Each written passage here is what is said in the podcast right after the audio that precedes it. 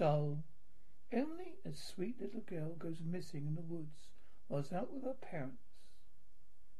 Emily begins to get a little frightened when she spots a decrepit and scary doll left behind by someone unknown.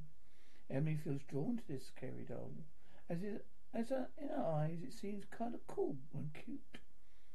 Emily hears her parents shouting and runs towards the voices. Both her mum and dad are very glad to find her.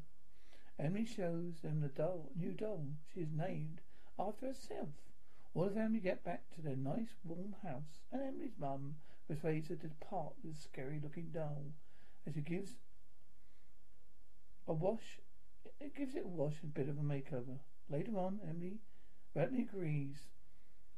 Emily's mum places the doll in a cellar in a box marked junk, hoping she sort of forgot to do promise makeover. Emily will soon forget about the hideous thing.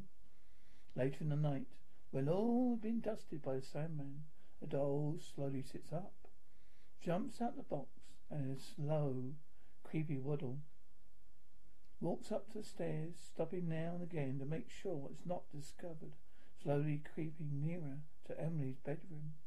The doll bends its legs in a squat position. In one leap manages to pull the handle down, as seen countless times on cat videos on YouTube. The doll then creeps silently towards the sleeping figure of Emily and places its plastic tiny hand upon her chest, pulls out her soul, and places it inside her own body. Morning arrives, and Emily's mum cannot understand why Emily is so late, coming down for breakfast.